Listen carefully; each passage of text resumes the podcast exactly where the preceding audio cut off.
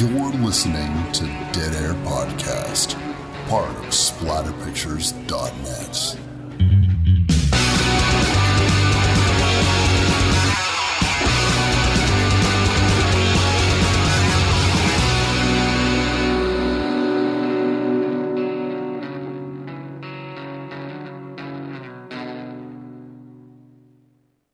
What's up, everybody? Wes, Dead Air Knife here with always. Typical Lydia. Today's show, we're going to be doing the 2004 Hong Kong horror, Abnormal Beauty. Have we ever done a Hong Kong horror? Was uh, uh, Sick nurses? No. It was uh, not. was uh, Dream Home? Dream was Home? Dr- Dream Home? Hong- Dream Home took place in Hong Kong. Yes. So maybe it was made in Hong Kong too. I wonder. Yes. All right then. So this is our second, our second deep dive into Hong Kong horror, It just sounds good to say Hong Kong horror. doesn't it? Just like it feels nice to say abnormal beauty, too. yeah, absolutely. So, when we're picking films, as you guys know, if it's not from you, it's not from me, it's from Lydia. And since we were doing a block of Asian cinema, all of a sudden pulled the rug out from under me. I just so happened to look down to the table and be like, oh, what's this? Abnormal Beauty. And then Lydia didn't ask, told me that, oh, we're going to do this after Pulse. That's exactly how it happened, sir. And, you know, it's a new addition to my roster. I picked it up at Turning Point not long ago. Sean had had a stack set aside, like he does, tends to send aside these really awesome horror movies just in case we want pick of the litter, mm-hmm. as it were.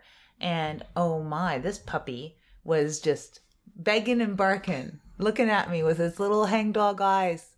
Pick me, pick me, it said. Then I said, Oh, about a photographer, a depressed photographer. Awesome. That sounds like right up my alley. Because I'd wanted to do The Eyes of Laura Mars quite badly on the show. We talked about Eyes of Laura Mars on me and Dave Fairhead on a previous episode of Kettle Whistle Radio. I've walked that path and I really enjoy Eyes of Laura Mars, particularly for the photos that she has in her show. So the whole film isn't really a horror film.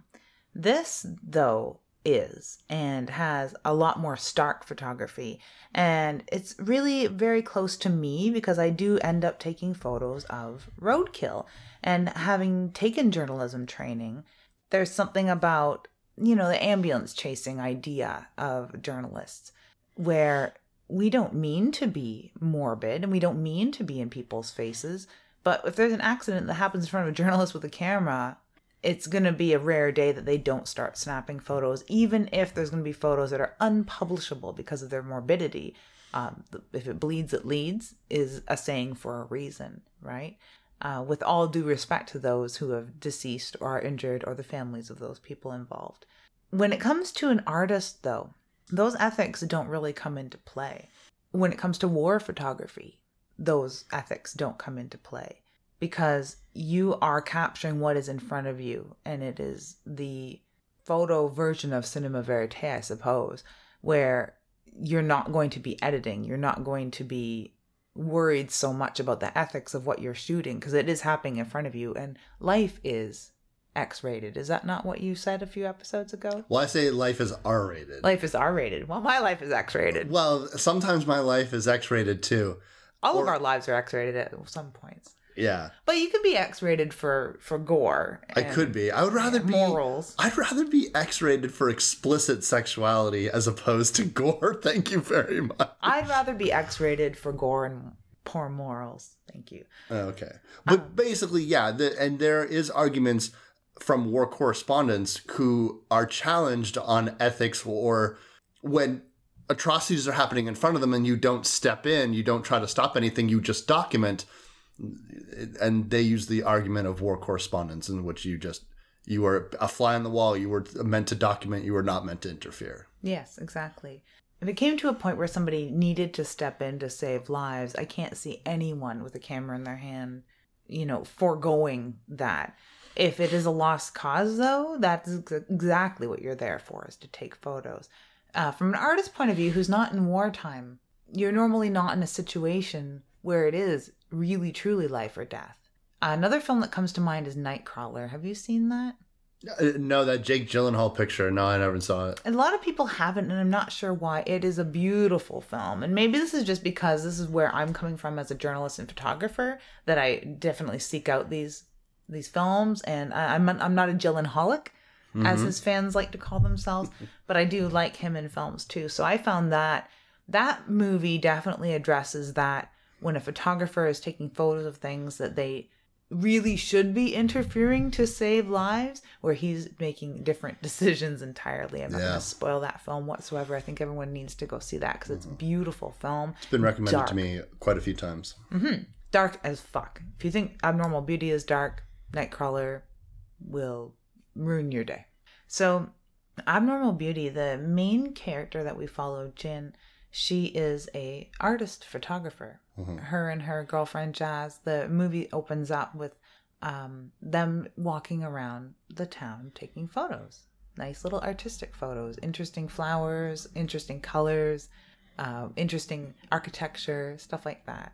Uh, but she's looking for something a little more interesting. Well, Jin has the the film opens up with Jin having an exhibit of sorts and people praising and complimenting her work. It's not as though her talent is not being recognized, but from her perspective, from the artist's perspective, everything is lacking and she cannot identify that je ne sais quoi that all these photos are missing, but it leaves her unhappy.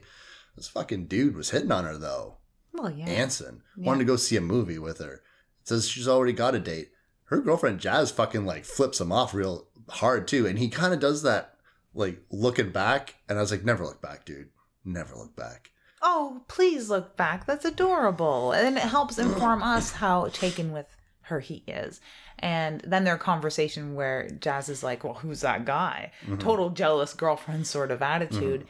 And jin says oh him? His means nothing. Yeah, who cares? Yeah. she says, I was like, wow, ice cold. meh whatever. He's just a dude Yeah, I, at this point in the film anyway he's just a dude that hit on her and she's not interested plain and sad yeah. you know so they go on a, a, their date basically uh, Jin and Jazz like to go on dates like a lot of photographers do. I've gone on photo walks many times, not considered a date necessarily at all, but photographers do like to go on photo walks and photo photographer friends will stroll around the town with cameras, so it's not like weird to me. But Jen has been trying to address this thing where all of her photos feel empty to her. And you can see it when she's sizing up a photo to take and that just displeasure every time she hits the shutter.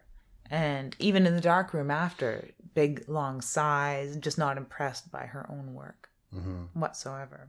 we get a little window into this woman's life. Not only is she in a fairly open relationship with another woman, she also seems to have a, a, a doting mother that's quite the busybody, giving her money. Um, she seems to indicate that she hasn't spent the last money that was given to her. I don't know what she's living on.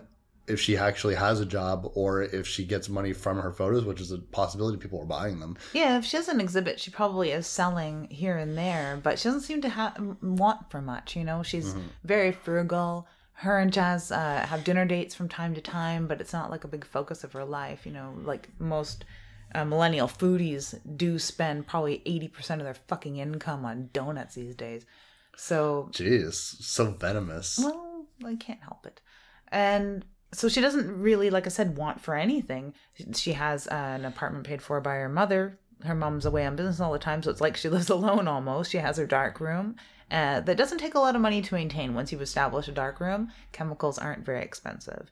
Um, and you can really conserve chemicals pretty easily. So that doesn't cost her a hell of a lot either. Film and paper, because she's shooting on film, which is another thing about this film I just love so very fucking much, is having not only the cool lighting that we get to see in the dark room and how that shapes our visual landscape here. Um, with and every time I see red and blue lights, I want to take it to Dario Argento. Um, but Yeah. it does have that feel. It does have a very stark black glove black glove killer feel in the dark room just because of the tight space and the colors that we're working with in the darkness. It doesn't cost a lot to live like that. So for her to be saying, you know, mom, yeah, leave me money, but I haven't spent the money you put in my account last time. See you in a month when you get back from your business trip. You would think her mom's super absent, but she does seem to care for her daughter very much. Mm-hmm. And near the end of the film, we get a little more insight into that. But she really just kind of floats around town taking photos with her girlfriend. Mhm. They go to school. You know, I don't think she has a job and she doesn't really need any income. She lives very frugally. On her way out with her camera one day, she encounters a car accident and begins taking photos.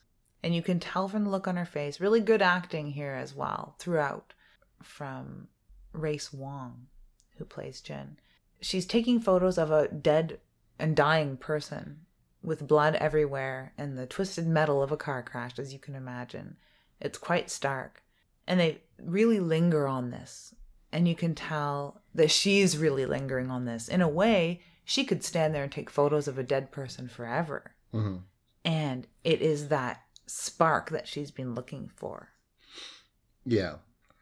It's interesting to me that when this scene is going down, she's wearing a shirt that just says jackpot on it.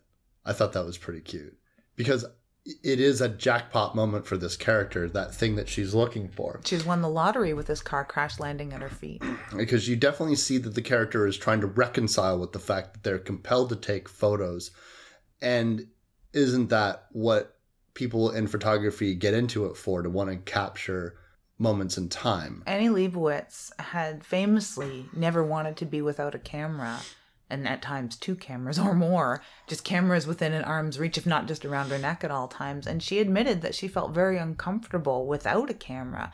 She got horrible anxiety if she were ever anywhere without one because something might happen she needed to take a photo of. And even a casual hobbyist has that moment many times. Mm-hmm, mm-hmm. when she brings this photo back, she explains to Jasmine, who comes over to visit, Jazz, her girlfriend, what had happened. And they instantaneously develop the photo. Jasmine seems repulsed by it. Saying, you know, you shouldn't shoot these things. Yeah. Or she still goes along with it. I mean, she does care a lot for Jin and so is going to support her, I suppose. And perhaps this is just a one off. I mean, all of a sudden, a car crash happened. She took photos of it. She wants to develop the photos. Fine, I guess. But she is very hesitant because she is in that camp of there's certain things you shouldn't be taking photos of. Mm-hmm. And when she develops the photos, Jin's initial reaction is quite reserved, but almost reining in her excitement because she's very into it. She seems very captivated by this work. And I would almost get the impression from this scene that she would probably just stare at this photo for hours. And Jasmine, on the other hand, is kind of almost as if she's feels looks as all she's going to be sick. And I was like, is that just the reaction to the chemicals in the room? But I, I said, nah, she's a photographer. She's used to all this kind of stuff. So I'm assuming it's the subject matter of the of the picture itself. And everything can get overwhelming. I mean, if you're not in the mood to be in a dark room, those chemicals can be quite overwhelming. Especially developer smells like horrible, horrible. My smell. mom, my mom had a, a, a makeshift uh, dark room in our workshop uh, back at my house in Alta Vista, and uh, I, I don't quite remember the, the smell of the chemicals, but I do remember them all in jugs all the time. The the jugs of the chemicals everywhere. I, I can smell it now just thinking about it. I, I love the smell of developer. I love the smell of fixer. It smells kind of vinegary, but developer has a horrible dead body rotten egg smell that I just love. But the dark room itself can be a hypnotic space and it's used to really good effect in this scene and other subsequent darkroom scenes as Jen gets more into this sort of photography that she's discovered she's not only quite good at, really loves to do, unfortunately, for everyone around her, because it is gross and it is dark. I like taking photos of roadkill. I really definitely like taking photos of dead things. Not only because they stay still for a long period of time, it's like taking pictures of like flowers. I like taking pictures of flowers too because they stay still uh, and they're interesting to look at. And you can do interesting light painting with them. You can do the same thing with dead animals and get very close, very, very close into things that people don't usually get very close to. And this is sort of what Jin's discovering. We get to see how there might be other things other than just her displeasure with her own photography and her now discovery of something that gives her great pleasure in photography. She is suffering a little bit of upset or loneliness, or maybe a little bit of a mental anxiety. There's a scene after this dark room when she's alone and getting ready for bed, putting on a face mask. And it's not like the Patrick Bateman scene of pulling off the uh, gelatinous face mask, but she's pressing on a white face mask. And it's kind of a surreal scene where she's looking at herself in the mirror and she begins to have these flashbacks and get very, very tense and very upset that she can't see her own face, it seems. Hmm. She has a very strong reaction to hmm. being masked hmm. and has to tear off this face mask and only really can breathe again once she can see her own face and recognize herself. It's that moment of having the face covered and not being able to recognize herself in the mirror that seems to really, really set her off. We move into the next day where she's at school mm-hmm. uh, in an art class Yeah. And doing a painting. And this is where we see she's a very accomplished artist, not only an accomplished photographer and having like art shows and stuff like that, and have this newfound excitement over this photography she stumbled upon of this accident scene. She's painting a nude, and it's a wonderful painting. Typical of art class scenes, they sort of go around the room looking at other people's, and you can see what other people are doing with this nude model uh, and the different paintings. And then it comes to Jin's, and it's quite beautiful she's looking at the model and looking at her painting and she seems to be having a little bit of a of a mental moment don't you think?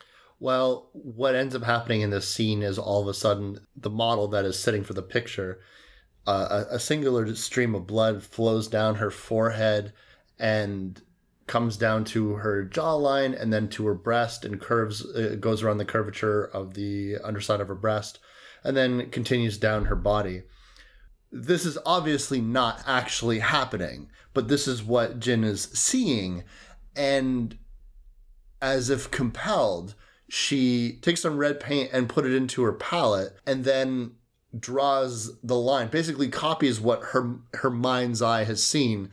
And when you're dealing with paintings, when you're dealing with art of any kind, and you could take something so plain as here's a, a an attractive naked woman sitting rather still and we're painting her. This is an artist exercise. This is to get you used to painting true to life. And it's fine, I suppose, but it doesn't really say anything unless you're one of those artsy fartsy people that really dive deep into what a painting about anything could possibly be. better be. your picasso because you could imagine an art class of people painting a nude and everything looks pretty much the same but then you got that picasso in the corner yeah, who's who's doing something just being, you know, an artist. i feel like triangles today yeah But you have this choice that Jin has made that is incredibly provocative. And even the most, even like the most like mouth breathing, casual art fan would be forced to pull something from this painting of Yeah. what is this about a woman sitting there with a singular drip of blood that has gone all the way down her body, down the curvature of her breast, through the sheets that are covering her pelvis, and then down to her toes. And so it gets a really big reaction from these Philistines. Well yeah everyone pretty much drops their paintbrushes and gathers Yeah. around And her art teacher even is kind of standing behind her, like, yeah, yeah, like they see something. Moments like this in art force that out of people, causes you to question why. Why is that there? And then you start coming up with reasons because, generally speaking, we are not with the artist who has painted the thing. So that's what the fun of art galleries are. You can just like hypothesize why. Why would an artist do this? What were they thinking? What's the genesis of it?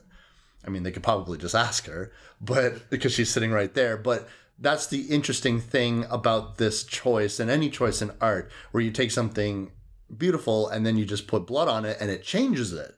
Because we want to know why does that have blood on it? Why? And if you weren't in the room with her, you would think, oh, well, that must have been set up like this. This was someone's vision, and this is the way it happened.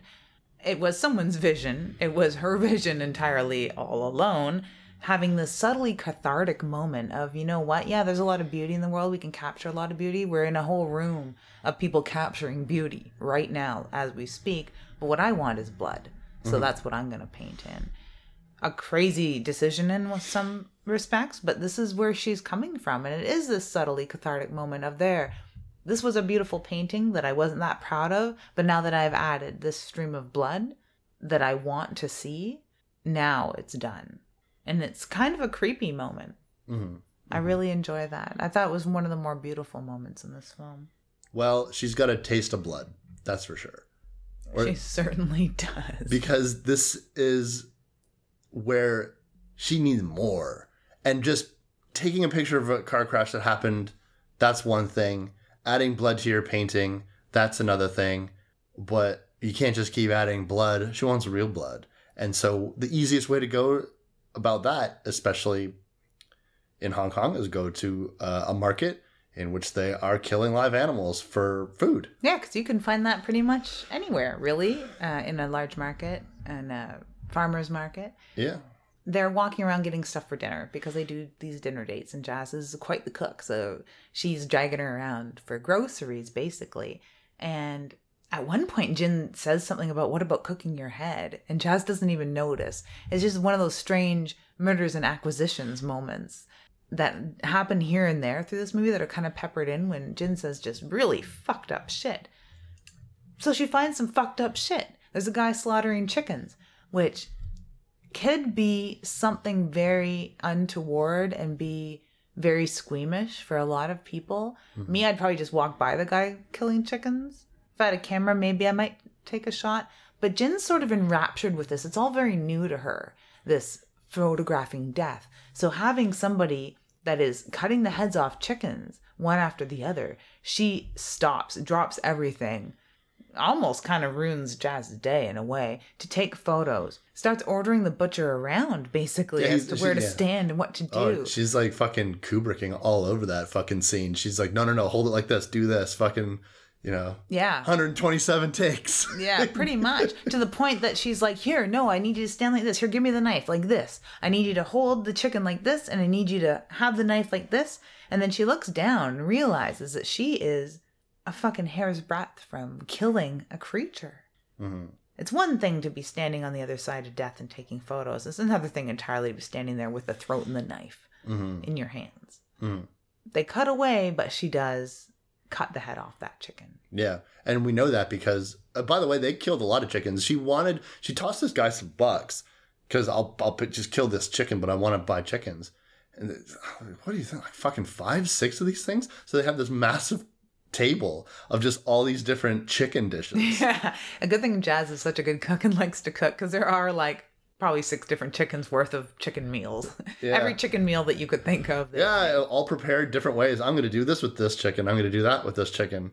I mean, it would be so wasteful if you were going to just kill those chickens and leave them in a bucket. Goodbye, chickens. It's like, At least they're eating them. Yeah, and I'm sure he could have sold some of them, but he didn't need to kill that many. So she sort of forced his hand. Like, she definitely forced his hand.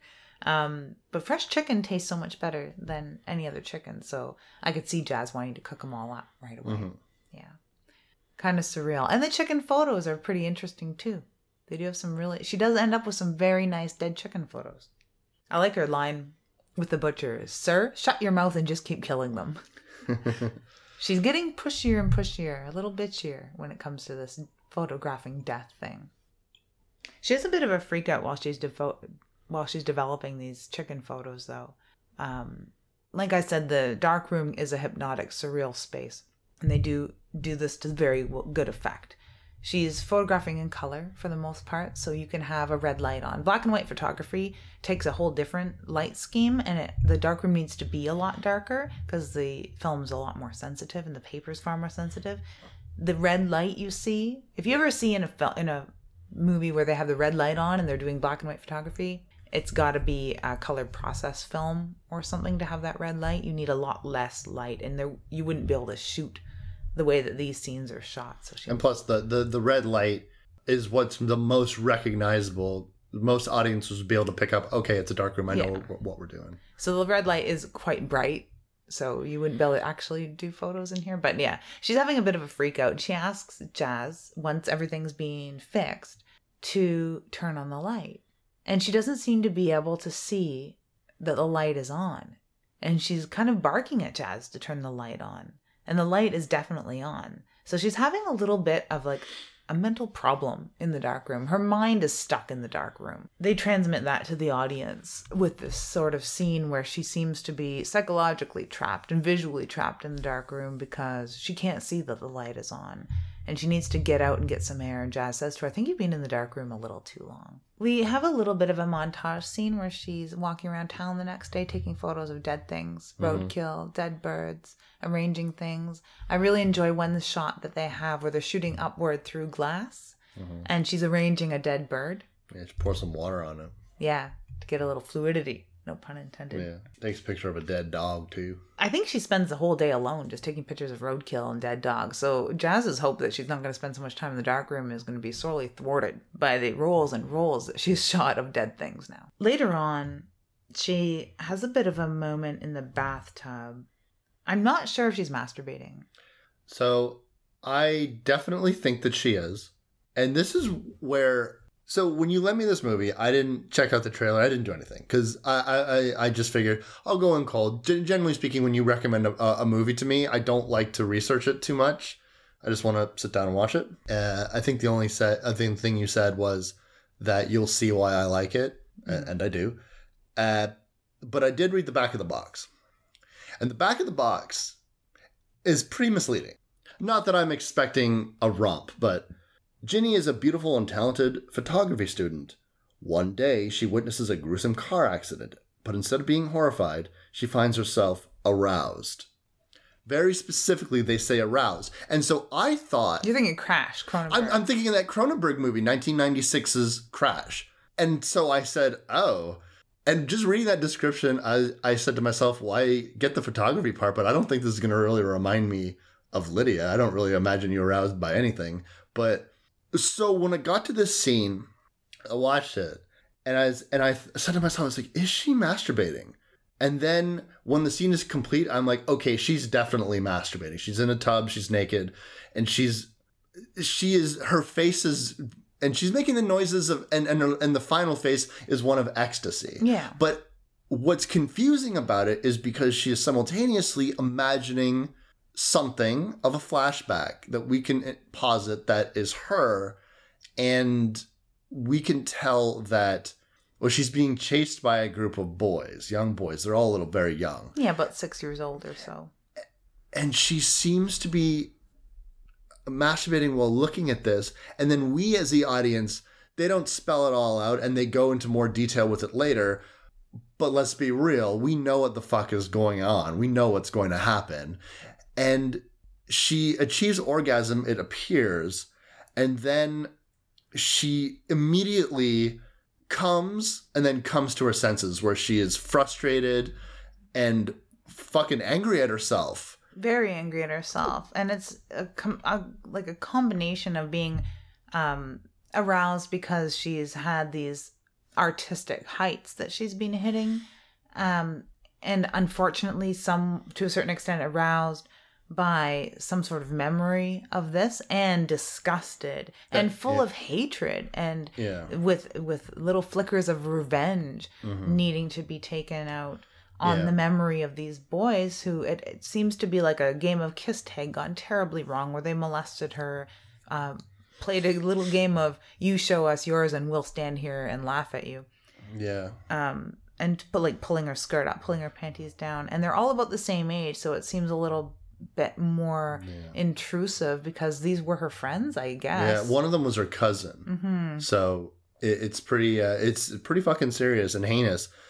And after that moment, I, I, I was watching the movie. I was like, okay, I guess. But I feel like the the back of the box. I feel like they watched that one scene and then decided that's what the whole this is what the whole movie's about. Because I don't really feel like this is what the whole movie's about. I feel I, to say that she is sexually aroused by death and blood and violence maybe that's a part of it but i think that there's a lot of other emotions going on and really what this is to me is more of the fact that a woman is dealing with PTSD She is definitely, and it's more of a spiritual arousal that she's exhibiting when it comes to the photos and some later scenes where she is absolutely not sexually aroused. yeah.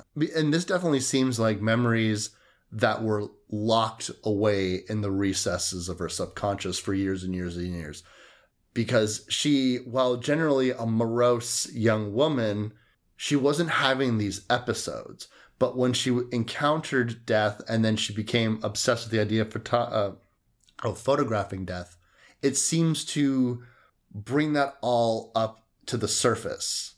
It's interesting that, and a lot of people, I don't know about every person because I can't generalize, when you're having some of the most happiest moments in your life, in a way, we can't help but think about the really sad and the some, like the worst parts of our lives. And i'm not sure why people insist on that duality psychologically or when you're having like the saddest moments it's nice to remember some of the happiest moments and it sort of comes about naturally unless somebody is clinically depressed where they just don't really look on that light side or if somebody is clinically happy which i swear is an illness. And they just cannot and will not and do not think about any of those dark moments. So it stands to reason to me that of course she's experiencing these heights and the spiritual arousal. She's going to be unfortunately have this proclivity to think about the darkest things especially if they've been buried mm-hmm. all this time. You never know when these things can can come up and a lot of times sufferers of PTSD could probably have something to say about it at the happiest moments. They can't help but think about the worst moments as well. Mm-hmm. Luckily she shakes it off for the next day and goes to a bookstore because that's where I would head if I was interested in something weird that I felt utterly alone with that was alienating me from my friends. I'd go to the bookstore and see if I'm really fucking broken. so she mm-hmm. goes to the bookstore and finds books that exist. Mm-hmm. Books of Memento Mori, Faces of Death, war photography, mm-hmm. um, a very famous photo of cadaver heads looking at one another, like twin cadaver heads Yeah. beautiful artwork that she finds in these wonderful coffee table books. Yeah, the book that she buys specifically is called The Art of Death. And it costs 1,150 yen. I don't know what that would uh 10 bucks? 10 bucks? Something like that. okay. Yeah, I think. Something like that. It's a good deal. I wanted to buy a fucking book at Chapters the other day about the the the monster resurgence of the 1960s when everyone got into like the groovy ghoulies and shit. It was too expensive and I didn't buy it. But I keep thinking about it, so maybe I'll go back and get it. It's funny to me that collectors of movies will drop mad cash on movies, but walk into a bookstore and they're like, 40 bucks?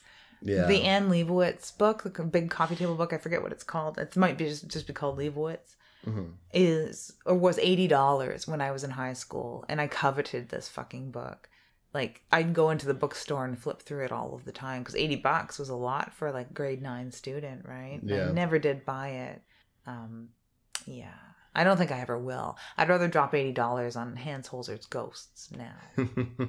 I think it's just because I'm more of a, a movie collector and not so much of a book collector. Although I will defend myself and say my horror literature i section of my bookshelf is not insignificant.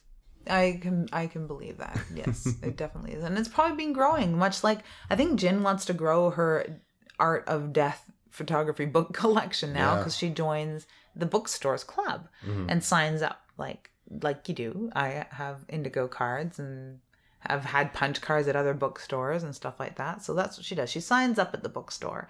At the bookstore, we see our pal Anson is fucking videotaping her, the creeper. That guy's a fucking pig. Man, I don't like this guy I don't like him at either. all. And I don't understand why he thinks this is fucking normal behavior. And we'll get into that because he is going to be filming her for a fucking bit. But this is the first time that we, as the audience, see this motherfucker filming her. And It's one thing if he wants to take her to a movie uh, yeah, play puppy dog and follow her around school, but it's another thing entirely to be fucking videotaping her and following her around as she's shopping. Like yeah, like a creepy. fucking crazy person. they're sort of on a date, but like, yeah, not really. Not really. Yeah. at all, really. and she does tell uh, Jasmine calls during this thing and does not fucking like it. She doesn't like that guy at all. A because he asked her girlfriend out, and B because against all logic, Jin actually went out with him for lunch. And there seems to be, oh, there's a connotation with that. I'm at lunch with a boy who likes me. Eh, you know what I'm saying? Especially if, you know, there's a lot of couples that would not be okay with that.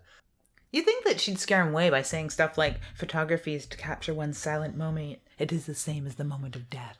Well, let me tell you something, Lydia. You are a woman of the night. Wait, that makes you sound like a prostitute. You are a, a very gothic, dark woman. You like death, and you're talking about pho- uh, photographing roadkill and you talk about your poison garden and you're just fucking grim darkety dark all the time. How many times have you told that shit to boys and how many times has it successfully scared them away?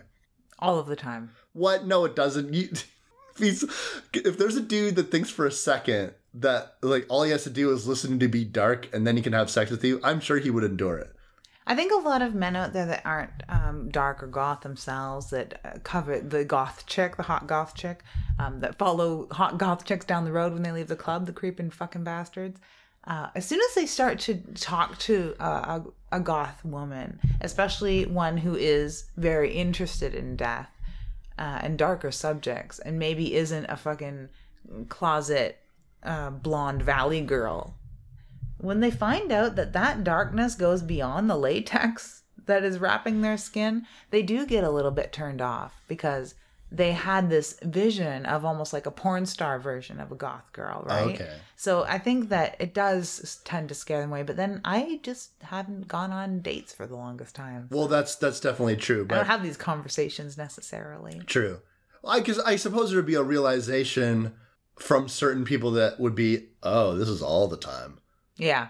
as opposed to you know this is not some sort of weird fetish role play. But this does have what you're positing that scenario where he gets more interested in her. Well, because because now what he feels, he's like, okay, I'm unlocking this. I'm gonna fix her. I'm gonna, or, or I'm gonna just keep talking about this shit, and then she's gonna like me. She'll keep talking to me. Yeah, And she yeah, won't like have her girlfriend give me the finger and walk yeah, away. it just be like, it's like, uh, death is just such a beautiful release, and you're like, that is so interesting. Tell me more. Tell me more. yeah, Jazz is jealous of Anson and makes no bones about it. Yeah, She has a big pout on at the apartment later on. Yeah, and then she's she's very flat. I respect this. I respect just flat out saying what your wants and expectations of a relationship are. Yeah. She's like, you are not allowed to go out with anyone but me. That's fair. That if look, if Jin is the type of person that's like, well, I'm not okay with that. That's where we part ways. Like, Yeah. Jasmine is very much saying, well, this is my expectations. I don't want you going out with this fucking guy because it's not even about. It, it's almost like this weird attitude of, well, it, he doesn't really mean anything to me. It's not. You can't. I won't be with you. But at the same time, you are spending time with him, and you know that he likes you. So you know what I'm saying? Like, and she doesn't. It's not like she's like repeatedly telling him, "I don't like you. I am only interested in women." Et cetera, et cetera, right? I think that's where Jasmine's insecurities are coming from. I know this is that conversation where it's like, okay, he means nothing to you, but you're spending time with him. I don't want you to spend time with him. Now the ball is in your park. Yeah. So it seems to me that Jin is very happy with just acquiescing and being friends with Jasmine. Yeah, absolutely, absolutely. And when, Screw Anson, we don't need him around. Yeah, so the ladies go out on a date, as they do. Mm-hmm. And, well, holy shit. As they're waiting for the elevator, the date sort of takes a wrong turn. Good God. I think that my interest, You don't like this scene. I don't like the scene at all. I love this scene. I know you do, and it's fine. I'll put it's filmed beautifully. It's not what they're saying. It's it's just I would find being around someone like this frustrating as fuck because maybe I don't know. Like to me, it just strikes me as just like this weird artsy fartsy shit where she's just like, "Would you kill yourself for me?" I'm like, "What the fuck." I hate these conversations. I hate them in movies and I hate them in real life. Mm-hmm. I just find them fucking ridiculous. They're absolutely ridiculous. If someone, because I be like, no, I agree with you there, but this isn't just a regular Thursday night. She's having a fucking mental breakdown. I know she's having a mental breakdown. The only thing that I like about this scene, honestly, and we'll talk about it. So basically, what ends up happening is they're up on the 10th story of this building. It seems to be where Jasmine's parents live, and Jasmine lives at home with her folks. So Jin seems compelled to go to the edge of the balcony. Now, there's something psychologically that I heard about, or I saw a YouTube video all about it, like this weird urge that you get, a lot of people get, where you're up at the edge of a precipice of something and you're like, what if I jumped? Or you, you get that sense of that you would jump, or it's the same feeling you get when you have a knife and you're like, what if I just like fucking like just cut my face with this right now? Like, what about that? It's it's a weird thing that people get to varying degrees. Yeah, yeah. Um, I, I wish I could remember the fucking name of it, but I can't. There is a specific name for it, and and it's very normal for humans to act in this way and and she is taking that to the 10th degree because she is really contemplating suicide or wanting that feeling of death and also this seems to be triggered not so much by the height that they're at, but also the conversation that Jasmine had beforehand. And I think that it was time for Jin to fully explain that Jasmine has nothing to worry about. She'll never like boys. She'll never like boys, and that is where we get the full story. Not really any more information, but they basically do the same flashback, but they give us a little bit more information about like her dress being raised and you seeing her her underwear and shit. And so if people couldn't figure it out in the first scene, there's no question in this scene what had happened. She had also mentioned the fact that her cousin uh, died by falling down the stairs. I mean, that's a very loaded sentence, and I think other people, I think most people could in, could in, intuit what she's saying. that she's just relieved at this point that he got his Yeah. at the end. Um, she also talks about how her mother called her a liar and didn't believe her, and all she wants, and that's what sort of triggered. Like that was the nut of this strange swinging on the balcony on the other side of the balcony where she could have just let go and fallen at any moment. It ends with her saying, like, why couldn't I just have a mother that loves me? Mm-hmm. which is extremely deep and i can see the eye rolling moments in this definitely but i found it extremely stark really telling about where she is psychologically with all, with all of this and it is completely unresolved and this newfound love of photography of death is really bringing to light a lot of these very quelled dark feelings that she's been having under the surface for some time and the tension is really there because even though we know she's not going to let go, because then where would the movie go? You know, the, the movie would be over. You know, we've got 10 minutes left. She's going to jump, you know, but we've got lots of time left in this film, so she's not going to jump. But it does almost convince you that at any moment she really could. So I think mm-hmm. they did it very, very well. Yeah. The, the the scene isn't useless. It does provide a lot of uh, important information for the plot, for sure. The next day, ironically, she ends up being privy to another scene of death, much like walking out of her apartment and seeing a car crash. Yeah, yeah, yeah. she walks out to a suicide jumper. And the audience, us, that's sitting there thinking, like, this could have been you. You know? It's sort of the way the world's telling her this could have been you. But it's also the world laying down at her feet, no pun intended, another dead body for her to photograph. So she's taking photos while everyone's kind of panicking because there's a suicide jumper, this little girl, well, this young girl on the top of this roof. And she's taking photos of the girl standing up there. And they do it quite well, where she's taking photo after photo and she has a speed winder so she can take like burst photography with a film camera, which isn't the same as digital cameras. Digital cameras, you can like hold the button down and just almost take a film, like a zoetrope. Uh, with a film camera, it's a little different setup. But she does have a speed winder, so she's taking photo after photo after photo and panning the camera down. So we don't see the jumper fall, but we see Jin's head tilting down and taking photo after photo after photo after photo until the girl lands on the floor. Everyone scatters back. Jin rushes forward toward the dead body mm. and This takes- time having no compunction Oh, not at whatsoever. all. She is she is into this and she just takes a bajillion photos. Yeah, every angle, very intimate photos of, of the blood, her the girl's hand and the blood on the asphalt and the head and everything. Like it's quite stark. The photos that she ends up in the dark room with later on. This is where I want to point out that this film uh, uh, is quite beautifully shot. What what really makes everything pop is the fact that they went through this entire film stock, put it up digitally, and then individually colored everything. And um and and and so it has like a very a very unnatural bright look in certain scenes, particularly blood, particularly scenery shots.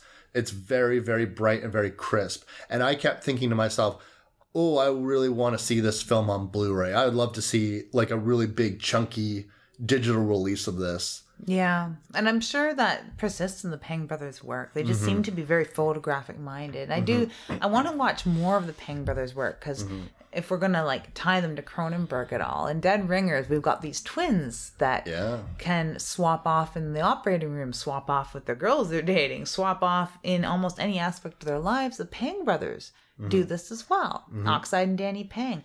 It's only ever one of them on set when they're working together on a film. And they just are so simpatico that they can do that. And I'm sure some of them handle other aspects of scenery, other, you know, angles of photography and have slightly different looks. But together have a cohesive whole as far as the look of a film. And although this is an Oxide Pang film, I don't doubt that Danny has his you know finger on the pulse somewhere, mm-hmm. as I'm sure with Danny's films that Oxide is in on it too, because they seem to be inseparable, even though they've definitely worked together and separately. Uh, this is an Oxide Pang work, and Eye just want to see all of their fucking movies now. Mm-hmm, They are beautiful. Yeah, when we were talking about Dark Water, uh, I had failed to mention, of course, one of the biggest, I'd say the third largest Asian horror boom uh, was the I franchise that the Pang brothers were responsible for.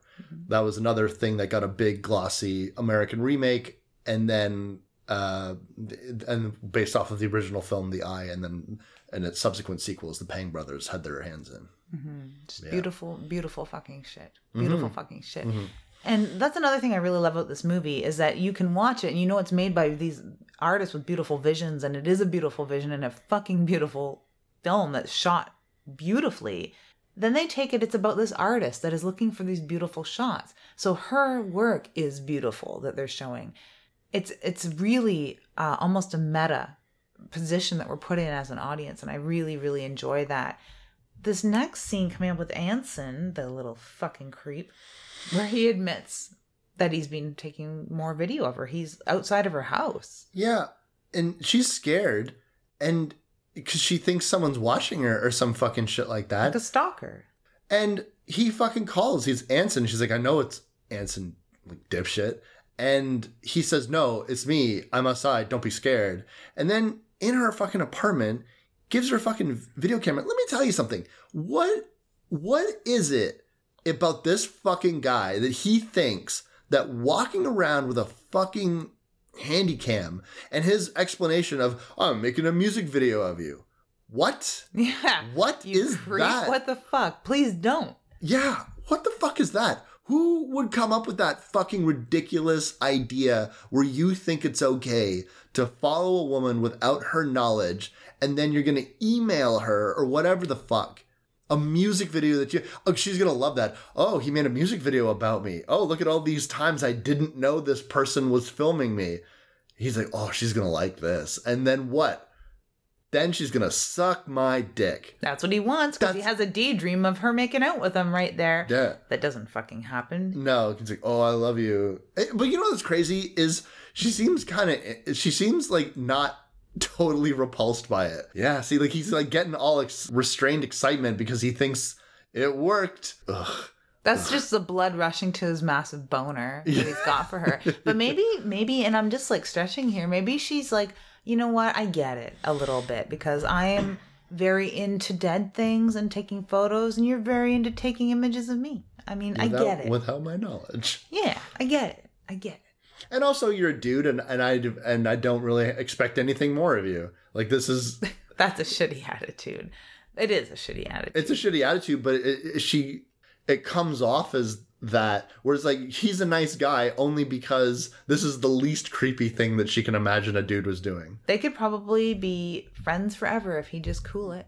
Yeah. But, Yeah. you know, I don't know if she's just playing with it at this point, but she says, you know what, you you should model for me. Oh yeah.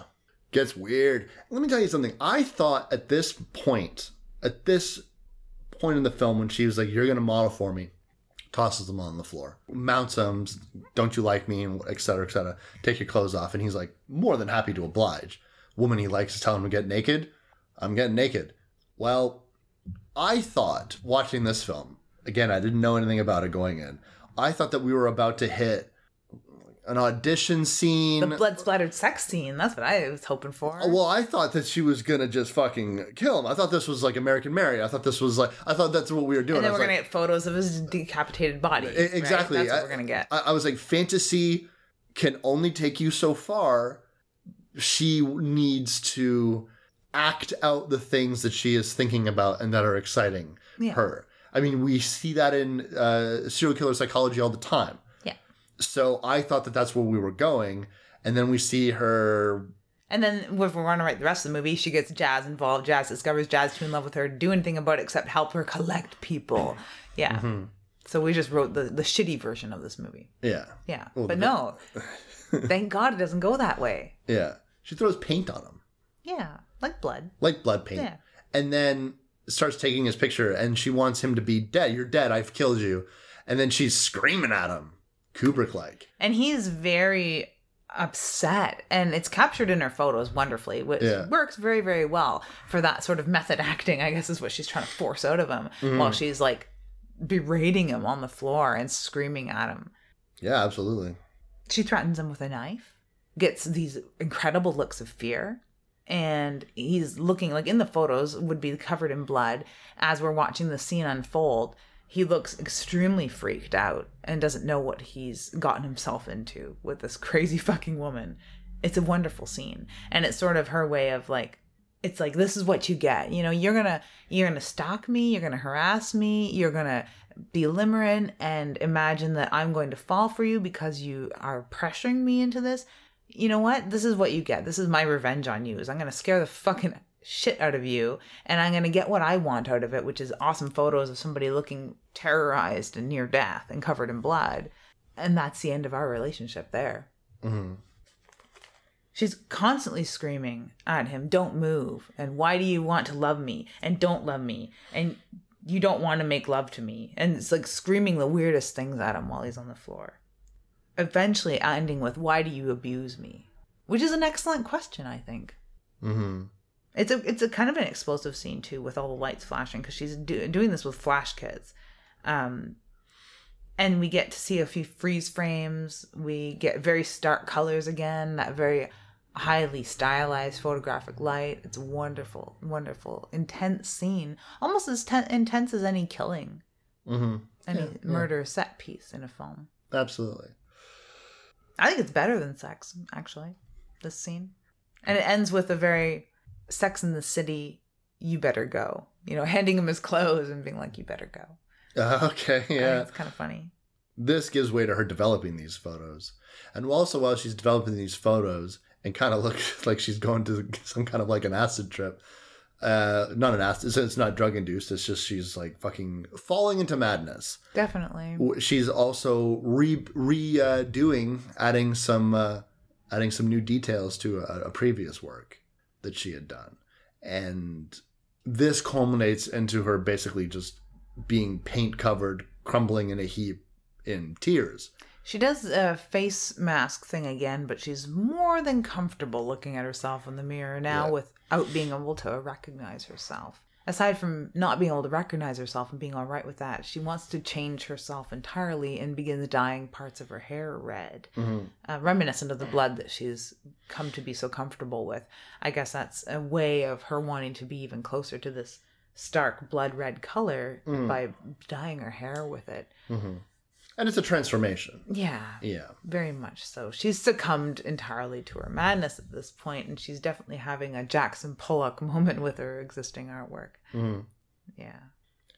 Jasmine comes in and finds her heaped on the ground, and that's where she has this big revelation where she's upset, and, and Jasmine's trying to get to the bottom of this, being a very uh, supportive and doting girlfriend. And Jin says what we all know, but she says that she is afraid that she is actually going to kill somebody. Yeah. She's been worried that she's going to lose control, and then, yes, very worried. Where we were just worried about that exact same thing. hmm And and and she has verbalized the urge that she has been feeling probably since that first moment. First, she couldn't understand precisely what it was. It was just this feeling of excitement, this compulsion that she didn't know that she had. And then when she finally gave it shape and form, and finally gave it a name, she wants to kill somebody.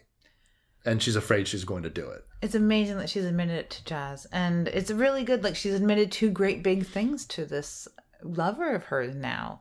That she is afraid she's going to kill somebody, and she was molested as a child, and she's never been able to let it go. Very, very upset about her mother's reaction about it too. So she's Yeah. always had this very, very strained relationship And with it- the most important woman in her life. It'd be infuriating because of the idea that this horrible thing would have happened to her as a little girl, and no one believed her, and the person that was supposed to believe her unconditionally didn't, and and told her you're lying, you're mistaken, you're wrong, and so she has to go through the rest of her life just being told that she needs to doubt herself, knowing something's true, but then everyone's saying it didn't happen, and therefore just like okay, fine, I guess it didn't happen, and so you bury it deep down inside, and you never deal with any of that pain or trauma. And then now, as a young adult, it all comes back and it is manifested itself in violent ways, or it wants to. which is a very important film i think to watch for anyone who has ever questioned whether they were raped or not which happens a lot with date rape or just Yeah. Before it became something that people talked about often enough Mhm. and became something that was treatable properly or recognized properly by family members of people that have been in that situation. To watch a film like this you may be able to find a little strength in somebody who can admit this to the people that they can trust and are important to them. Now that she's admitted these two very large things to Jazz, part of this, you know, let's make you a new woman, let's fix you, let's cheer you up, let's destroy all your artwork, let's get rid of all these photos, let's clean out the dark room.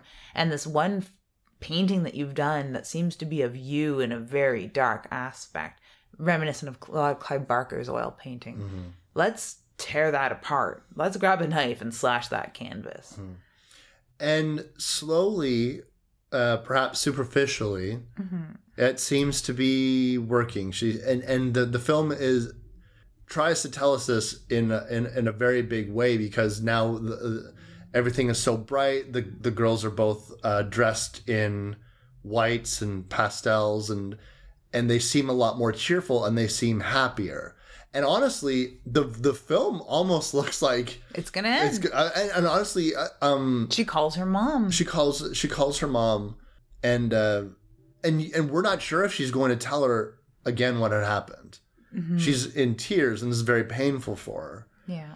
but it seems to be part of the healing process. She needs to talk to her mother. And so when the next scene in the next morning when they're having breakfast you're not really sure. Did she tell her mother? She seems pretty It was enough for me with that phone call as an audience member to hear her mother say things like, I worry when I'm this far away from you. I love you. You can tell mommy anything. Tell me what's wrong. Hmm. And I, those are just the words she needs to hear, mm-hmm. regardless of how the conversation went, which I'm, we're pretty sure that it unfolded with her saying, you know, I admitted this to you when I was a little girl, and these memories, this is what I remember happening, and you said this, and I've been feeling this horrible about it all of my life, let alone what happened to me, than to have you not believe me. Like, we're just assuming that that's a conversation. Because she wakes up refreshed and happy, and breakfast and sunshine and smiles, like genuine smiles. Another little slice of really good acting here, I think, because we're sold. We believe that she's not entirely superficially been healed. Mm-hmm. The conversation with her mother must have done wonders. And it started out with things that, like I said, we needed to hear as much as this character did that her mother loves her, worries about her, and is there for her for her to tell anything to. yeah So the movie could end right here on a happy, happy note. and I wasn't sure if it was going to or not because I had uh, had to pause the movie two different times for for an extended period of time to, to do something else, and I had lost track. I knew that the film was ninety eight minutes long, but I had lost track where in the movie I was. Yeah. So there could be five minutes left or an hour. You know. Yeah, I did. I wasn't sure, and so I thought, well, okay, it's definitely gonna, it's over, I guess, but it's not over. This is where I love this fucking movie. I've already loved this movie. Up until this point, it's a beautiful movie and I love it. And I love the story. I'm sold. It's got a little bit of nuances. It's got um, different little triangles. It's got other levels of subplot. I love this movie. And then this happens. yeah, Jin goes to her locker at school. And in her locker, I thought initially what this scene was was she had forgotten to get rid of some of her materials. Like her Art of Death book or something. or or perhaps the original photo that started all of this was in her locker Mhm. or something. But then no. What this is is a series of photos that we don't recognize. She didn't take these photos, or did she? What's happening?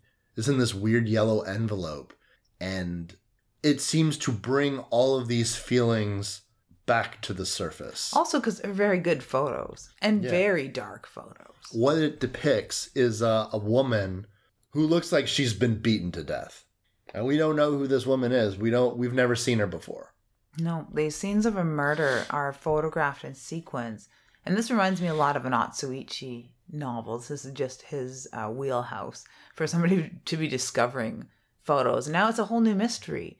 We're over halfway through the film, and poof, here's our mystery. Photos of a woman that has been beaten to death are found in her locker. That's a very Anson style violation of privacy right there. But these photos are not Anson style where would they have come from? That's very, very creepy and definitely does set her very ill at ease. Not to ignore Anson, the paint splattered little goon, he's still videotaping her. At this point, we see a video camera still following her, and we see Anson with a fucking video camera. Mm-hmm. When she's showing these things to Jasmine, I had even written a note. Someone in quotations named Anson is a cock and gives her more photos. That's what I thought. I was convinced that He's like, "Oh, this is what you like. Here's yeah, some more of what and, you and like. thinking you'll like, be my friend." yeah, yeah, oh yeah, yeah, this is gonna get her going. And so I took these pictures. I just like I was so convinced that I wrote it down in a note. I was like, someone And it sort of doesn't help at this point. They're showing her being videotaped, and it's killer point of view in a way. So we're like, that fucking goon. Well, that's what they're trying to do, right? They're trying to make it seem as though it's Anson. It's not a bad fucking guess either. The best red herring ever. Uh, uh, first at of this all- point, right here. First of all, this movie basically has three fucking characters in it. yeah. Really? At this point, yeah. Yeah. You can count her mother, which, which which again is crazy because when you think about what this film is, it's really just about Jasmine and Jin with Anson thrown in there. I was like, this is a very tight cast. Very tight. Like we see Jazz's parents. There's people here. yeah, yeah. They, it- it's like- not like this. It's not stark. It's not like this weird. Oh, it's probably a cast of hundred people, but just very, like, very wide paintbrush, poorly drawn characters. Otherwise, that are not important and Tan- tangentially dressing. involved. Yeah, set dressing set, exactly. set dressing. We're very close to Jin, Jazz, and Anson a little bit. Yeah, it's like, oh, we need to establish that Jasmine lives with her parents. Fuck it, have her parents come in briefly and say two They don't even fucking have names, words. I don't think. Yeah, just have two words for them and then move on, and then we as the audience get all the information we need without clunky dialogue. And we're not asking questions about where's Jazz's parents. Like all our little questions, our little dumb questions are answered. Our little nitpickety stupid questions are answered. I think it's handled masterfully. I agree. I think it's quite good. now, she gets a videotape delivered. She certainly does. If we thought the fucking photos in her locker were creepy, this takes the fucking cake. And I love how it is a VHS tape. Scratched in, take a look. Yeah, in the most serial killer fucking scratched writing you can imagine. Well, I was thinking that it would be pretty cool is if when they packaged this, they could have made the box look like that. Say, take a look. Yeah, Wouldn't I that like be that. wouldn't that be cool? That would be super cool. You could do like the slip cover For the future Blu-ray. for the yeah when when when uh, Shout Factory uh, d- uh, does this when they listen to our show. when they listen to our show and we I and know they're excited. listening and getting what they should do is like do your slip cover like you do with a slip cover when you pull the slip cover out it just looks like a fucking tape that just says all scratched and take a look Yeah, there you go I like it. yeah So she takes a look. she does take a look and Because unlike most people, she has a VHS player, which is well I mean, to I mean the movie 2004 I still had a VHS player I still have a VHS player so you I know have what one in the basement. I always kind of tell people all the time when they're biting But it's under the TV and ready to go. Well, mine's ready to Oh, go. okay, okay, okay. I stand corrected. But then again, I'm a weirdo that is just like, well, you never know. I might need this VHS player. She's also an artiste, so she doesn't seem to watch Yeah. movies. She probably watched the last movie she watched on that VHS player rented 10 years previous Mm-hmm. because she's in her dark room otherwise. But yeah, maybe. Okay, sure. I wonder if my V. I don't know. I've turned my VHS player on in a very long time though. It might not even work. Yeah, the heads may be seized or rusted. Yeah, you never know. Well, she takes a look. She does take a look, and what it is, it seems to be the same woman that was depicted in the photos.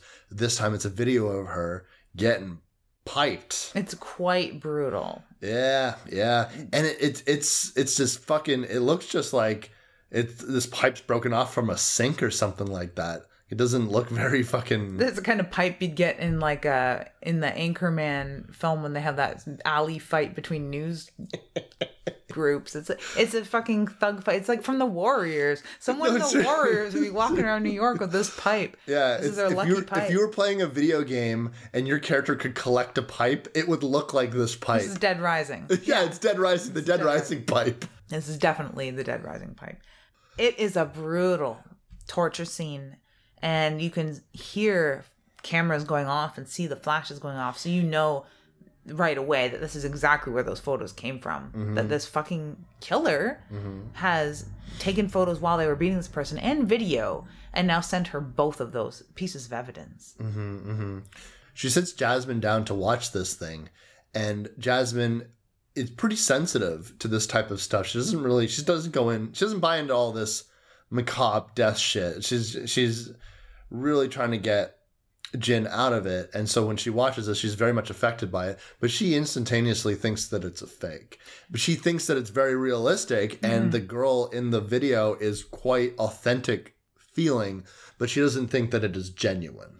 And she even goes so far as to say, "This person must know what you like." Yeah, and which so is kind of like a, a creepy thing. Like it is, it looks extremely horribly real, Mm-hmm. like extremely horribly horribly real.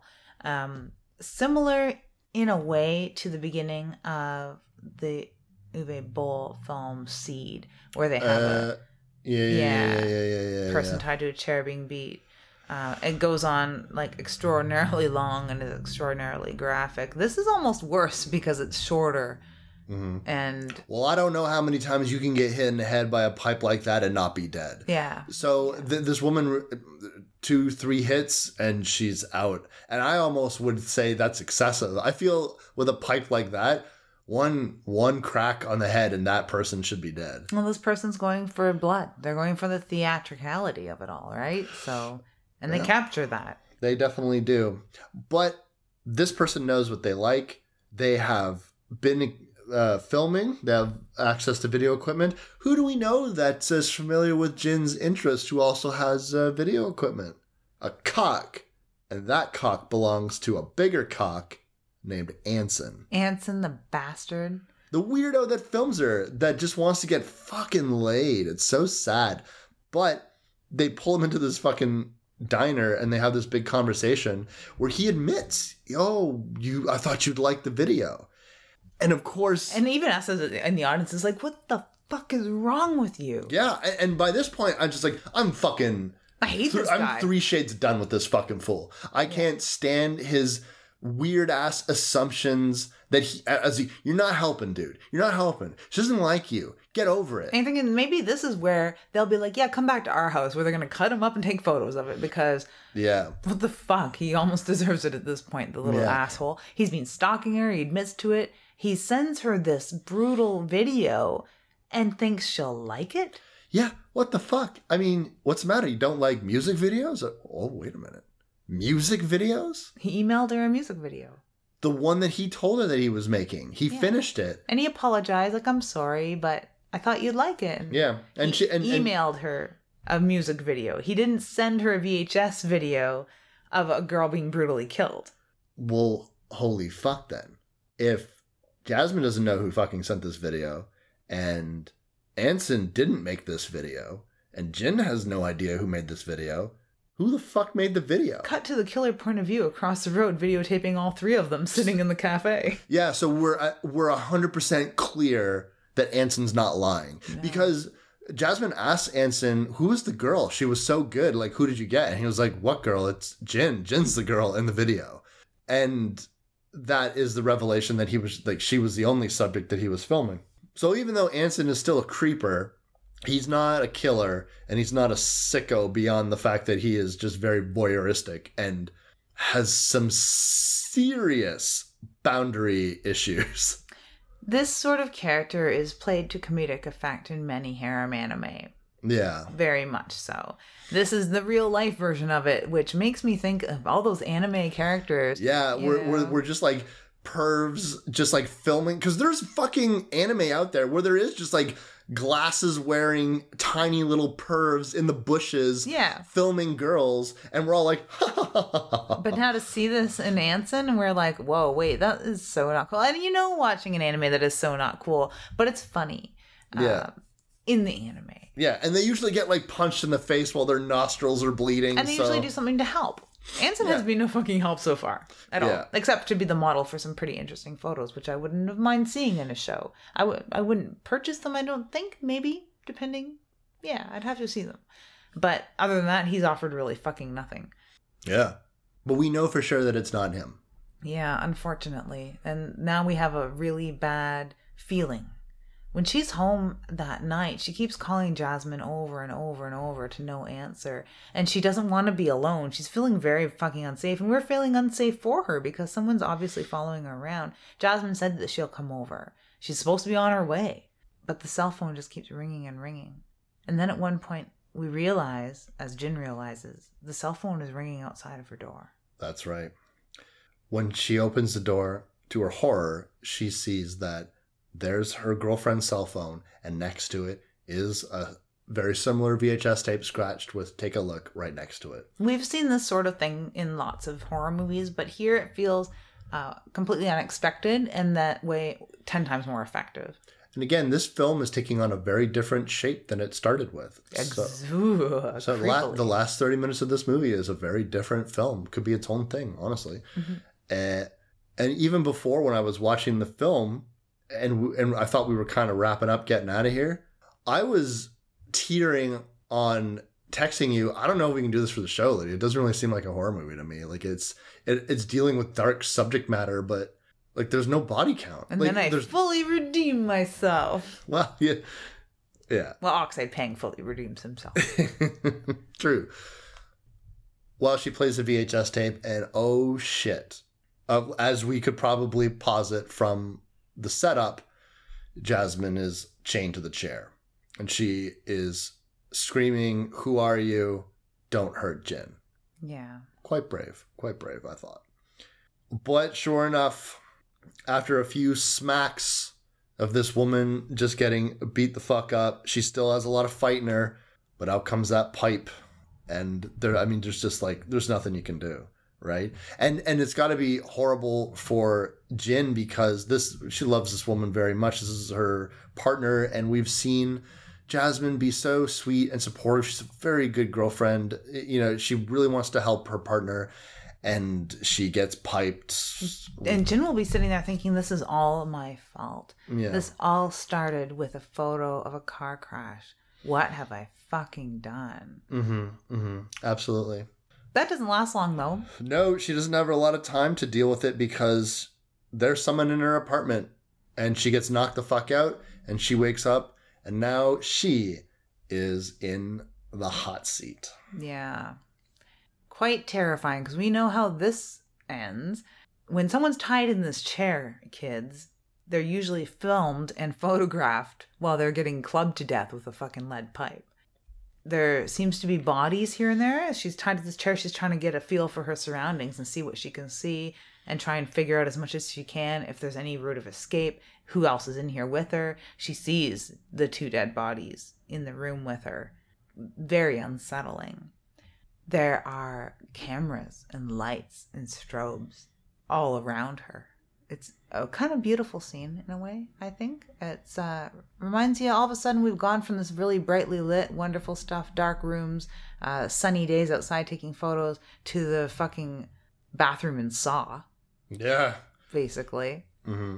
With, So a, I- a lot more cameras. A lot more cameras. Seems like a fucking 20, 25 camera setup there. Yeah, and flash, strobe flash everywhere. It's she is surrounded on all sides by cameras and lights. It's crazy and so beautiful because as a camera equipment junkie, like I would be if I could be, I just want to like look at every single little piece in there and look at all the stands and the strobes and the cameras and the lenses and just see what his setup is.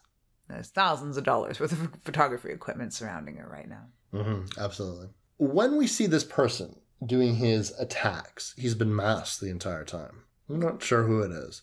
But Jin is about to meet this person face to false face because he's going to come down the steps. My note for this cat is shirtless late 90s porno look. He comes down the stairs with leather pants on and a leather trench coat with no shirt and no shoes on. And he's just wearing like a gimp mask. It's not really a gimp mask, but it's kind of evokes that to me. It's not unattractive. he looks like he uh, has like 1% body fat. He looks super fit. Yeah. Uh, I don't know what to say about this dude, but it is filmed quite interestingly because he's standing there in the distance and she's trying to talk to him a bit, and then the camera sort of like skitters towards her as supposed to be his POV shot, and then it's like this slow motion, closed fisted strike to her face, and then as she's struck, all the cameras start going off like And if you've ever been in the scrum on a red carpet or at a photo shoot where there's multiple fucking strobe flash cameras and multiple photographers working on the same subject, it is insane. It is mm-hmm. insane for those seconds that the fucking shutters go off mm-hmm. because all the strobes go off at the same time and you can hear all those sounds. You can hear all the whines of the batteries powering up as they're shooting. Like it's crazy. And this is a crazy fucking scene. Mm-hmm. I love it. That's also where the spell is broken, where I'm saying he's not unattractive because he runs up, punches her in the face, and all the cameras go off. You're instantly spooked, mm-hmm. like a deer in headlights. No, like pun intended, mm-hmm. because she definitely is. And it's so stark and so brightly lit, and you can see the spit like coursing out of her mouth as she takes the force of the impact. And he does this three times. Yeah. Yeah. Every time he strikes her. Now, I don't know if this is movement based or if he has uh, A remote. a remote of some kind. like we were using last weekend. yeah, yeah, yeah. That wasn't working. It gave up. Yeah, the batteries died halfway through, but um, that's if I had had instead of just a camera and one continuous light setup and an umbrella and some natural light coming in through the window because I was going for some soft look. I wasn't punching you in the face under strobes. If I had had strobes and I worked in, in a setup in a dungeon for the photo scene where we had four flash strobes set up and there was two photographers and we are both working off the same photo banks so every time one of us would press a button it would remotely trigger all the strobes hmm and that's what it is like he has a remote on him to trigger one camera and as soon as that camera goes off it triggers all the other strobes and cameras hmm She doesn't really know how she's going to get out of this one. Neither do I, really. The cast is so small. It's not like the cavalry is coming. No one knows she's there. So she has to, uh, I don't know, what would you say? roll with the punches roll with the punches. She has to improvise. And so she's trying to figure something out with this guy. Ask him about himself. kind of maybe flirt with him a little Flirt with him a little bit. I don't know if this is a sex thing because this guy, there's a lot of, it's very image based. He seems very image based. He did kind of come down there with like leather pants and shit like that because she sees what's coming. Motherfucker's got a pipe in his hand. This is going in the same direction as Jasmine and as that poor unnamed woman. And he is drawing it out a little bit more because he seems to now have his dessert Yeah. right in front of him. Unfortunately, uh, it's it's handled even doubly sexily, I think, because he does that killer head tilt thing, which sort of makes sense because he's not only sizing her up as someone to kill, or trying to be creepy like so many killers do the killer head tilt thing, the Michael Myers head tilt thing. Mhm. He's also an artiste. So he's also looking at this and he almost could like put his hands up as framing devices to see what she would look like. You know, it's a really a, a really cool setup, I think. Um and he does seem to be there for more than a good photo. Mm-hmm. So she asks him if she couldn't have a kiss. Yeah. He seems kind of into it, but also confused because she's coming at him in a way that I'm guessing no one else that has been victim to him has. Well, pro- he's probably more used to the uh, no, no, don't kill me, please, and the screaming. Yeah, or I'll or I'll do anything you want, but not being very specific. Whereas she is being specific. Do you want to kiss? Now this dude, this is what it definitely is like. Well, okay, this is definitely a sexual thing Yeah. because uh, the dude is in there. Uh, some uh, what do you want to call that? Autoerotic. Uh, Autoerotic asphyxiation. yeah, and he does it real responsibly. I wrote an autoerotic scene in a comic book one time that uh, never made it to the light of day, but uh, I had a very similar setup that this guy has because I was always thinking about, well, if you're into this type of thing, you want it to be as safe as possible. So you're going to have a choking point. You're going to be able to be choked up to a point, but you got a chair, you got something, right? Yeah. You got like a system that you can control. So if shit gets a little hairy, you don't want a David Carradine all over the place. Yeah, so he's gonna just basically chain hoist himself by the neck. Chain hoist himself by the neck as he leans in for a kiss. Is he jerking it? yes, he's definitely playing with his Peter. Okay, because I was watching that and I was like, it's hilarious to me that I was absolutely convinced that Jin was masturbating in the tub. But when I got to this scene, I was watching it and I just, I was like, I can't say for 100% that he's jerking it or not. He definitely is, and uh, it's handled very well. No pun intended. um, this scene is quite beautiful for all of its depravity, where he is um, choking himself to heighten his senses, coming in very, very close, almost about to kiss her, and it's very. You know, you get that Mulder and Scully feeling right there, where I it's like don't they're get that. gonna. I don't get that Mulder and No? Scully feeling. I do. And he's definitely like a very sexy looking guy wearing very sexy clothes. He has this wonderful mask on too, which mm-hmm. could be seen as sexy by some mm-hmm. people. So for all of its depravity and all your fear that she's going to get killed any second now, it is a very beautiful scene. Like so many other scenes in this movie. Filmed very, very beautifully. And it goes on a little long too, which is nice. hmm Before the kiss actually gets initiated, he asks her if she will accept him. I suppose she is going to if she's going to say, yeah, let's kiss. hmm It's very, it's a very loaded question, though. Will you accept me? Not because I would think that much in the same way that perhaps he feels simpatico with this woman mm-hmm. because he has been observing her. He knows that he, she is trying to reconcile these dark, twisted, demented thoughts that she has. He too has probably been struggling with that his entire life. His has manifested into this fully formed thing. He didn't have a Jasmine in his life to rein him in. Jin could easily be this guy. Yeah. She Given she was flirting with masks. She was flirting with the urge to kill, and there was only so far her fantasy would take her. Could this killer just be the final transformation that she is denying? And now that Jasmine is dead, what is stopping that transformation? There is a point where you could possibly think that maybe she's serious. And then you could be like, "Oh, I'm writing a new ending to this. It's a love story. It's a love story, This yeah, is where they into it. kiss and they get married and they they go and kidnap Anson. I don't know. Yeah, they become a murder couple. Yeah, which happens. Uh, no. Uh, so it's a big fat ruse because once she gets in there for the kiss, fucking, what does she do? She like fucking trips him or she kicks. she- She, she kicks his legs out from under him. That's right. She kicks his legs out from under him, and then once he falls to that chair, he's fucking hoisted on that chain, and it knocks her over entirely. and he starts choking, and uh, hangs her for a little while until she grabs the chain and pulls as hard as she can. Now he's completely hoisted up off the ground, and he just like chokes and chokes and chokes, and then dies. Yeah, because she's smarter than that, and that wasn't how she was going to go down, or become completely given over to this sickness that has been infecting her, this love of the macabre and death. So this movie could actually just end here with her panting in the corner, surrounded by her dead friend and this random dead lady, and the dead killer hanging there.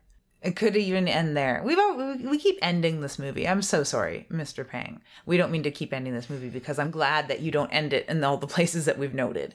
Um, she unmasks the killer. Mm-hmm. A lot of people hate this sort of shit. I love it because we're owed it by this point. We are fucking owed to know who this guy is. Mm-hmm. Even if it was a random we didn't recognize, it would be fine. But I want that mask off. Mm-hmm. Also, I kind of want to see what he looks like because it's kind of kind of hot. Yeah, yeah, yeah, yeah. I'm of two minds of it. I think that it's not necessary to know who this killer is, and when films opt to not unmask their killer, I get it. I'd be I'd have been fine with it too. But isn't it fun when we unmask them?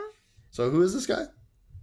It's the owner of the bookstore. He wrote down her name, phone number, and address when she signed up to be a member of the bookstore when she bought the Art of Death book. And I guess that's all it took for him to be like, oh, this girl's into the same thing as me. I'm going to mm-hmm. stalk the fuck out of her and then share my art with her.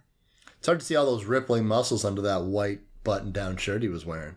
It always is. It always is. It's how they trick you. Yeah, it's true.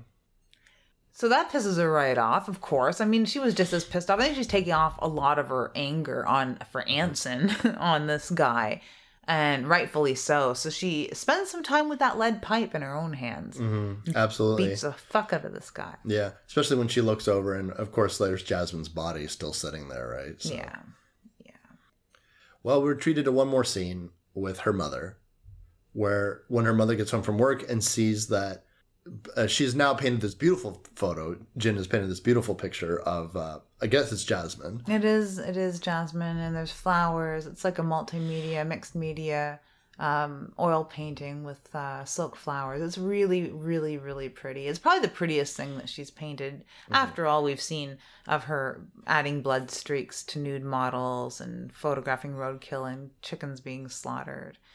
So it is very, very pretty. And she still has bruises from what happened. So when her mom gets home from this business trip, she's very concerned about like what happened to her face. Mm-hmm. And she's uh, like hesitates at telling her mom because how are you gonna you're gonna sit her down for two days and tell this whole story because that's a long story. Your mom's been gone for a month. This is all unfolded over weeks. And to just explain these bruises on her face with like, oh yeah, I'd escaped from a maniacal killer that murdered Jasmine. Like that would just be not quite enough information. So her mom is like unnerved by her hesitating to even speak and explain these bruises. And her mom says, Mummy should trust you, which is the weirdest line in a way because what we would almost expect anyone to say is, You can trust me. Mm-hmm. Yeah, she repeats this over and over again. Mummy should trust you from the beginning, Yeah. saying uh, in her own way that she's sorry for not believing her as a little girl. Which leads us to believe that that conversation they had on the phone was exactly about that. And they had a really good conversation. That's why she'd been so happy the day before Jazz went missing. Mm-hmm. So very, very sad when you think about it. But either way, she's going to probably, hopefully, tell her mother everything that happened. Yeah, because she's she's very hesitant because she doesn't think her mother's going to believe her because she didn't believe her last time. And it's quite the story to tell. Imagine telling this story to any of your friends, let alone your mom. No matter what she is going to tell her mom, her mom will believe her.